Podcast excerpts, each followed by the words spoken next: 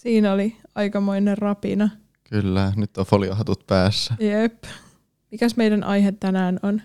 No tänään me ajateltiin puhua simulaatioteoriasta. Mm. Me mainittiinkin se siinä viime jakson lopussa. Pitäisikö meidän eka selittää, että mikä tämä simulaatioteoria on? Joo, että kaikki ymmärtää. No, kerroppas meille. Mitenhän sen oikein voisi silleen hyvin määritellä? Silleen, että tämä on niinku tosi filosofinen aihe. Mm. Tässä niinku mennään tosi metatasolle. No nyt sun pitää selittää, mikä No on niin. metataso. Metataso, mennään tämmöiselle niinku, äm, korkeammalle tasolle, että tarkastellaan asioita silleen niinku ylhäältä käsin. Vähän niinku irrottaudutaan asioista ja Mm. tarkastellaan todellisuutta silleen, että yritetään olla mahdollisimman vähän kiinni todellisuudessa. Niin, että sallitaan semmoinen hulluttelu. Niin. Ja tämä simulaatioteoria, niin se käsittää sellaisen ajatuksen siitä, että tämä todellisuus on simulaatiota, eli se on niin jollain tavalla luotua, ja että tämän, tällä simulaatiolla on tällaiset tuota kehittäjät, tai tällainen niin kuin, vähän niin kuin ylempi voima, joka tiedätkö, niin kuin hallitsee tätä. joka on pistänyt tämän kaiken alulle. Niin, että tämä olisi niinku semmoinen luotu todellisuus, että tämä simulaatio ei olisi se ns-alkuperäinen, aito, oikea. Joo. Oliko se hyvin selitetty? Joo, musta toi on ihan hyvin. Tätä on ehkä helppo ymmärtää, niin kuin vaikka jos on nähnyt elokuvan Matrix, Mm, joo, niin siinä ihmiset elää vähän niin kuin sellaisessa, valheellisessa. niin, sellaisessa todell- virtuaalitodellisuudessa, ikään kuin semmoisessa tietokoneohjelmassa. Mm, Ja sitten jossain vaiheessa siinä elokuvan aikana se päähenkilö herää sieltä oikeasta todellisuudesta ja mm. näkee, mitä siellä on. Matrixiahan niinku käytetään tosi paljon myös vertauksena tässä maailmassa Joo. ja tällaiseen heräämiseen tästä maailmasta ja yhteiskunnasta. Joo. Esimerkiksi siinä on se kohtaus, missä pitää valita sen punaisen ja sinisen pillerin välillä. Mm, se on aika ikoninen. Joo. Että jos ottaa sen punaisen pillerin, niin sit herää siihen todellisuuteen, siihen todelliseen todellisuuteen. Niin, Mutta jos ottaa sen sinisen, niin jatkaa elämäänsä siinä virtuaalitodellisuudessa, siinä simulaatiossa. eli pysyy vähän niin kuin unessa. Joo. Ja Matrixissahan nimenomaan on se, että Mm. siinä on kyseessä tämmöinen tietokonesimulaatio. Mm. Jep, että usein simulaatiosta puhutaan just tämän tietokonehomman kautta. Mm. Että jos vaikka niinku nykypäivänä niinku perustellaan simulaatioteorian puolesta, niin helposti mennään siihen, että ajatellaan, että, että no katsokaa vaikka, että millaisia pelejä pystytään luomaan, että sinne pystytään luomaan niinku maailmoja, että ne pelit on käytännössä simulaatioita, että tarvittaisiin vaan semmoinen joku super hypertietokone, Niin. mikä sitten loisi niinku tämän simulaation. Mm. Mutta niin, sano vaan. Niin, että ö, esimerkiksi Sims-pelit, niin ne on niinku elämän simulaatiota. Niin, Että, mutta mä en ehkä tykkää ajatella tätä simulaatioteoriaa niinku sen kautta sen takia, koska Simsissä on aina niinku joku pelaaja, niin, joka niinku ohjaa niitä ihmisiä, mutta mä tykkään enemmän ajatella, että meillä on vapaa tahto tehdä asioita, mitä me halutaan. joo. Otit tämän vapaan tahdonkin nyt jo tähän hirveästi asiaa nyt tästä jutusta, mutta joo, siis tosiaan äm, tämä tietokonejuttu, niin musta se on aika silleen rajoittunut Mm. tapa nähdä se, että, että jos se olisi silleen niin kuin ainoa mahdollisuus, että miten vaikka tämän maailman simulaatio voisi toimia, Mm. että se toimisi jonkun tietokoneen kautta. Että se jotenkin, tiedätkö, rajoittuu tosi paljon niihin uskomusjärjestelmiin, mistä Joo. Ihmiset on tietoisia ja mistä vaikka niinku tiede on tietoinen. Mm. Että siinä vähän niinku pysytellään siellä niinku mukavuusalueella, perustellaan sitä asiaa semmoisella tavalla, mikä on niinku tieteellä selitettävissä. Niin, vaikka niinku todellisuus voisi olla paljon monimutkaisempaa, sellaista, mitä tiede ei pysty selittämään. Niin, että se simulaatio ö, olisi rakentunut semmoisella tavalla, mitä me ei ehkä niinku tiedetä tai niinku pystytä täysin ymmärtämään.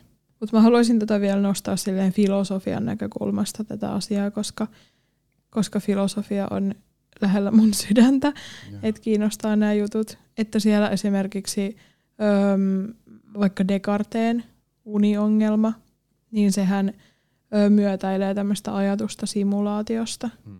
Mitä se sanoo siellä? No, se, öö, tämä uniongelma tarkoittaa sitä, että kun ihmiset on unessa, tiedätkö, mm. ihmiset niin nukkuu, niin siinä unessa se uni saattaa tuntua todelliselta. Siinä ei välttämättä ymmärretä, että se on vain unta. Unessa me niin aistitaan asioita. Että se vaikuttaa siltä, siltä niin todelliselta maailmalta, missä me ollaan sillä hetkellä. Mutta sitten kun me herätään unesta, niin me tajutaan, että no se oli vaan unta. Mm. Ja unet voi siis tuntua tiedätkö, todella todellisilta, että jos vaikka näkee jotain painajaista, niin sä voit niinku herätä tiedätkö, siihen niinku kauhun tunteeseen ja kaikkea. Niin. Että se uni on niinku ollut siinä hetkessä sun, sulle niinku tosi todellista. Mm. Mutta sitten kun palataan siitä unesta tähän maailmaan, tähän fyysiseen maailmaan, niin sitten se onkin ollut tämmöinen vähän niin kuin simulaatio, hmm. se uni. Et sille, että kun meillä ei ole kuoleman jälkeisestä maailmasta niin kuin tietoa, niin. Tai sellaista varmaa tietoa, niin. niin ei voida oikein sanoa, että me ei herättäisi tästä todellisuudesta sille, että, Aa, että se olikin vaan niin kuin tätä simulaatiota, että niin. Et, lol. Niin. Niin ja sitten se, että tässä maailmassa meidän käsitys tästä maailmasta rajoittuu meidän aisteihin, koska me koetaan meidän aisteilla tätä maailmaa. Että meillä ei just ole käsitystä siitä, että mitä, mitä vaikka sit just kuoleman jälkeen tai, mm. tai joskus tapahtuu. Tai ihan ylipäätänsä, että miltä, millainen maailma on niin kuin sellaisenaan. Niin, niin kuin ilman tätä meidän subjektiivista linssiä. Niin. Et loppujen lopuksi kaikki tieto, mitä meillä on tästä maailmasta, on niin kuin meidän aisteen varassa ja, mm. ja kaikki kokemukset on subjektiivisia, myös tiedekin. Jep, myös tiede, vaikka hirveästi halutaan jotenkin tiedätkö, niin rummuttaa sen puolesta, että mm. tiede on objektiivista, tieden, tieteen niin pitää olla objektiivista, niin. mutta ei se oikeasti mahdollista. Ei olekaan, koska loppujen lopuksi tiede on ihmisten luomaa, niin siinä on aina niin kuin se ihmisen rajallinen kokemus. Mä oon myös yhdellä mun videolla puhunut tästä todellisuuskäsityksestä.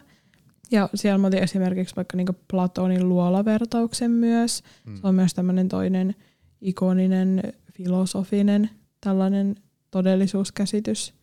Joo, että se on niinku ihan tyyli niin. ekoja filosofian niin. aiheita, mistä puhutaan lukiossa vaikka.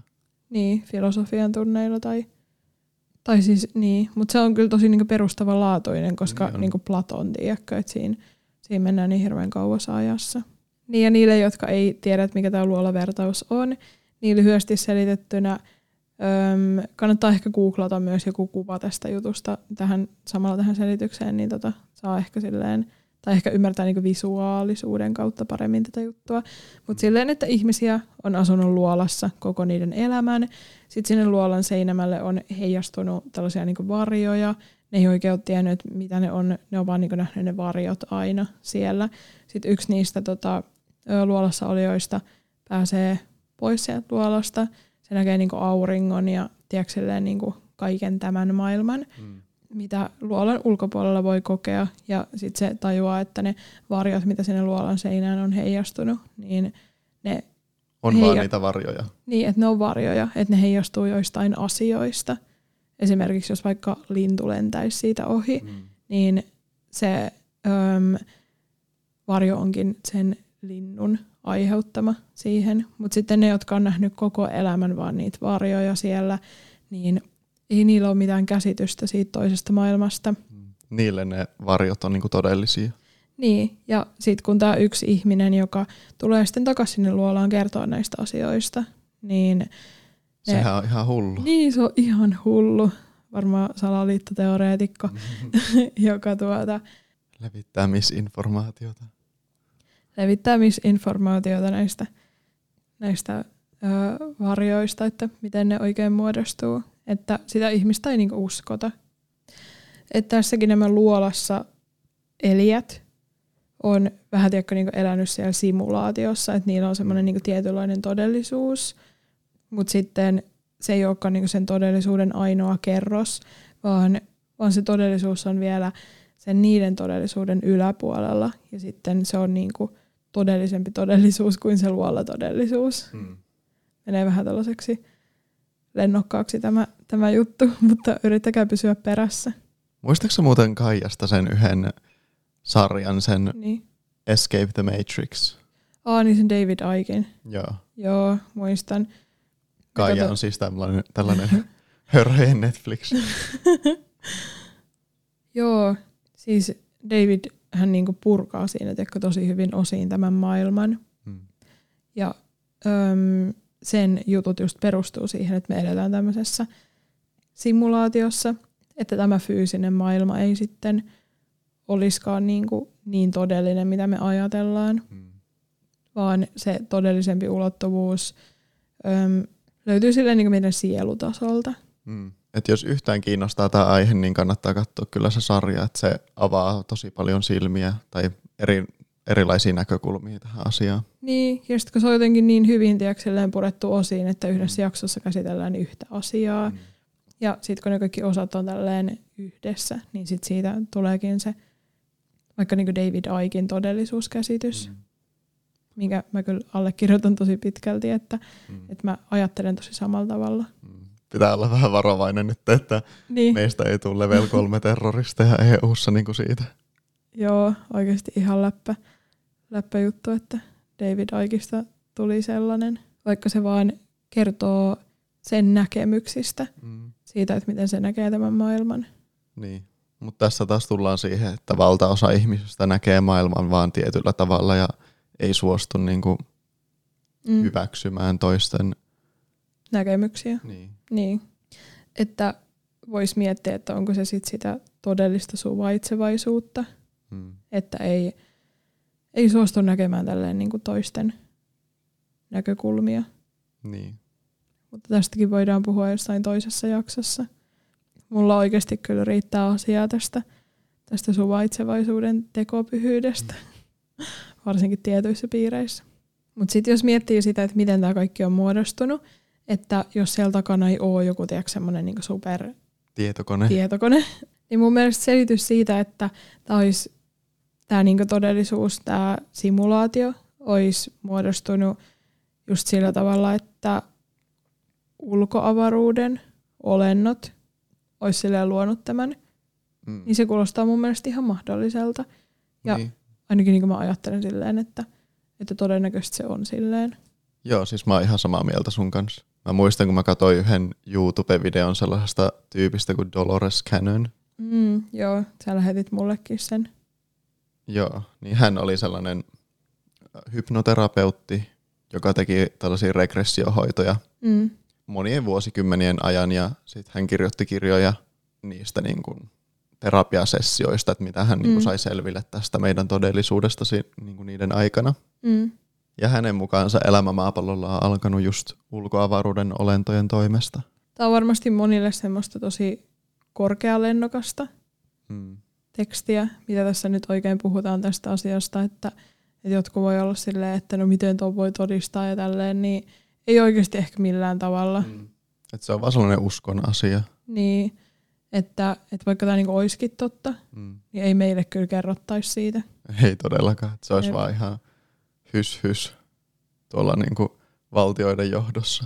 Jep.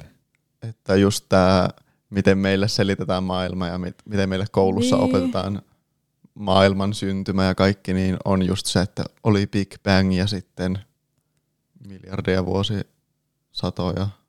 Niin asiat kehittyi ja mm. nyt ollaan niin tässä pisteessä. Mm. Mutta siis, niin, mä voin kyllä sanoa, että mä en usko tuohon juttuun. Mm. En mäkään. Ainakaan sataprosenttisesti. Mun mielestä just se, että se elämä on tiedätkö, jollain tavalla tullut tuolta niinku ulkoavaruudesta.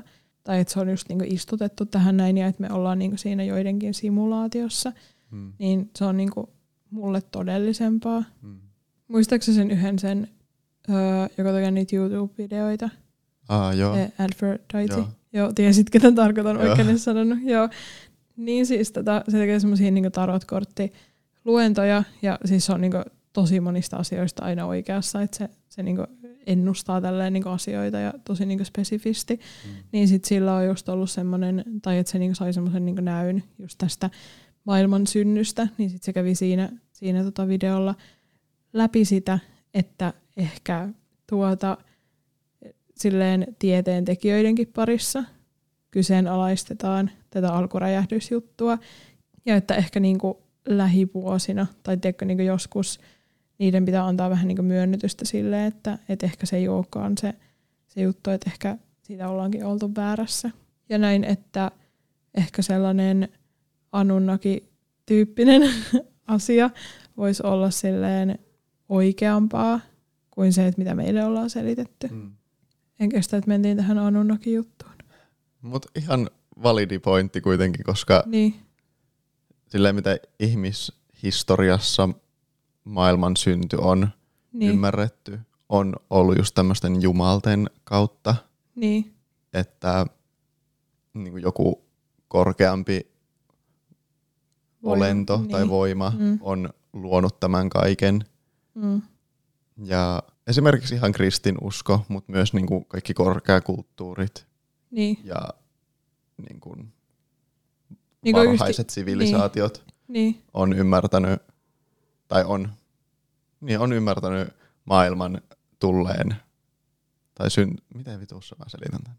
Niin siis sillä, että, että se on tullut niinku jostain niinku ylhäältä käsin ja tälleen, että ne niinku jumalat on ollut semmoisessa niinku isossa roolissa mm. ja tälleen, mutta sitten nykyaikana jotenkin ollaan mukaan niin, tiedätkö, niinku tieteellisiä ja tiedetään kaikesta kaikkea ollaan silleen, että no tuo mm. vaan tuommoista niinku kansan uskoa ja tiedätkö tälleen. Mm. Mut se silleen, on just se paradigma, missä me eletään. Niin, ja silleen, että kun nämä samat teemat toistuu vaikka jokaisessa uskonnossa, mm. kaikissa just vaikka näissä niin korkeakulttuureissa ja tälleen, että ihan vaikka jos tutkii niin anunnakeja tai sitten vaikka enkeleitä, mm. niin tällainen tiedätkö, niin kuin käsitys enkeleistä, niin se nimi vaan muuttuu, mutta se konsepti pysyy samana. Ja jos miettii enkeleitä, tiedätkö, että ne on tuolla jossain ylhäällä, mm. niitä voi nähdä. Niin. Ja ne voi antaa niin jotain merkkejä, tiedätkö, tällaisia asioita. Mm. Niin nehän myös tsekkaantuu tai tsekkaa tiedätkö, niin samat boksit, mitä avaruusoliot niin. tsekkaa. Että käytännössä niin kuin, äm, tällaiset tiedätkö, niin korkeammat olennot mm. voi myös olla niitä niin ulkoavaruuden olioita. Mm. Reptilians. Joo, just niin. oh, tämäkin piti tässä ottaa. No niin. Ehkä me tehdään tästä joskus jakso. Ehkä. Ehkä. Ja sitten jos miettii tätä simulaatioteorioita vaikka – karman kautta. Mm. Tiedätkö sen kautta, että me eletään monia elämiä, me Joo. synnytään uudestaan tänne, niin nämä uudelleen syntymät, nämä niin elämät täällä maailmassa, niin nekinhän olisi sitten semmoisia tietynlaisia simulaatioita. Että voi ajatella tiedätkö, niin totakin kautta tätä asiaa. Että meillä on ne tiety, tietyt karmalliset oppiläksyt, mitä me tullaan oppimaan tänne maailmaan mm. ja kokemaan täällä maailmassa. Ja sitten kun on meidän aika lähteä täältä, niin me mennään jonkinlaiseen välitilaan, missä me kirjoitetaan semmoinen uusi sielun sopimus, että mitä me tullaan sitten käsittelemään seuraavassa elämässä, että minkälaista karmaa meillä on kertynyt edellisestä elämästä sinne seuraavaan elämään ja keitä vaikka sieluja meidän pitää kohdata tietyissä elämissä. Mm.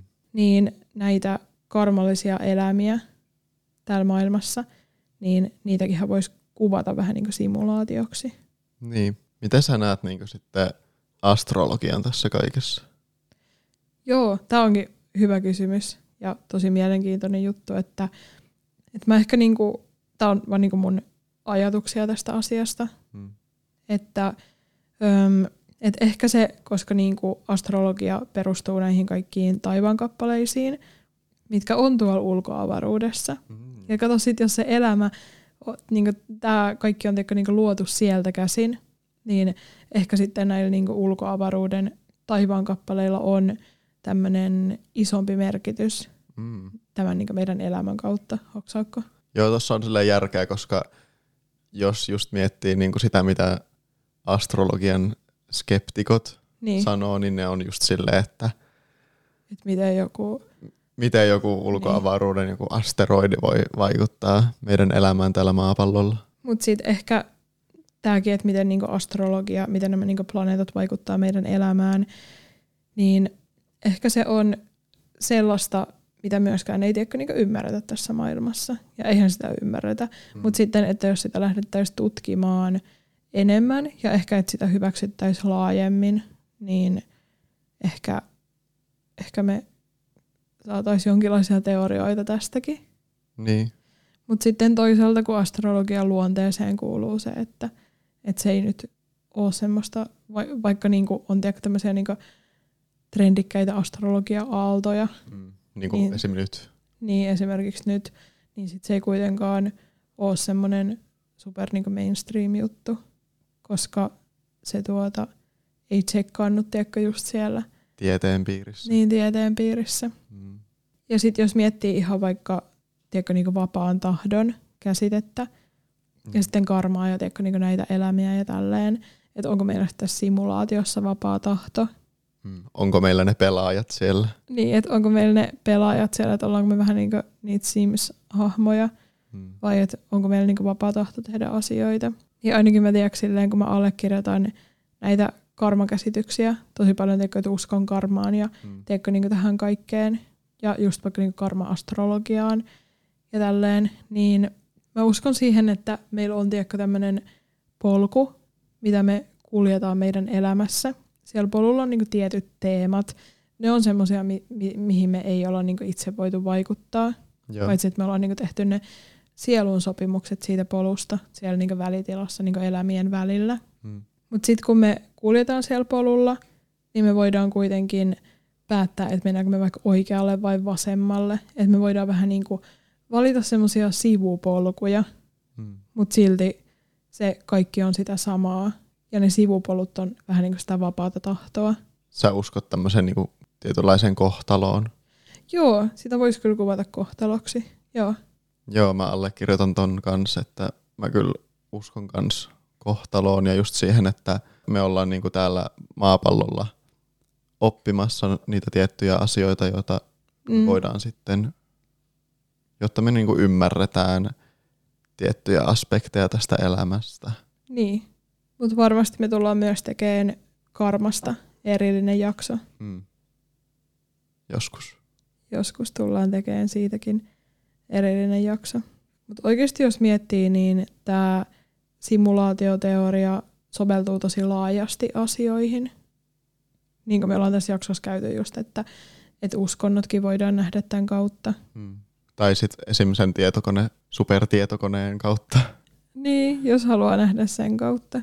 Mutta ehkä me lähdetään niin toiselle linjalle katsomaan tätä asiaa, että hmm. et ei ehkä sen teknologian kautta välttämättä, vaan hmm. jonkun, mitä ei ehkä täysin ymmärretä tai pystytä selittämään.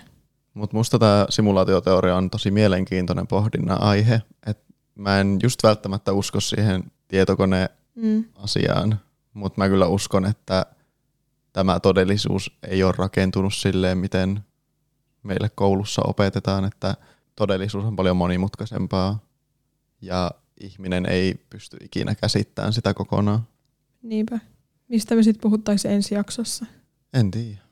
Katsotaan. Sen näkee sitten, kun jakso tulee pihalle. Mutta mm. taas on kyllä sitten foliohatut mukana. Kyllä. Pitäisikö meidän nyt laittaa nämä hatut hyllyyn? Joo, hatut voisi nyt laittaa hyllyyn.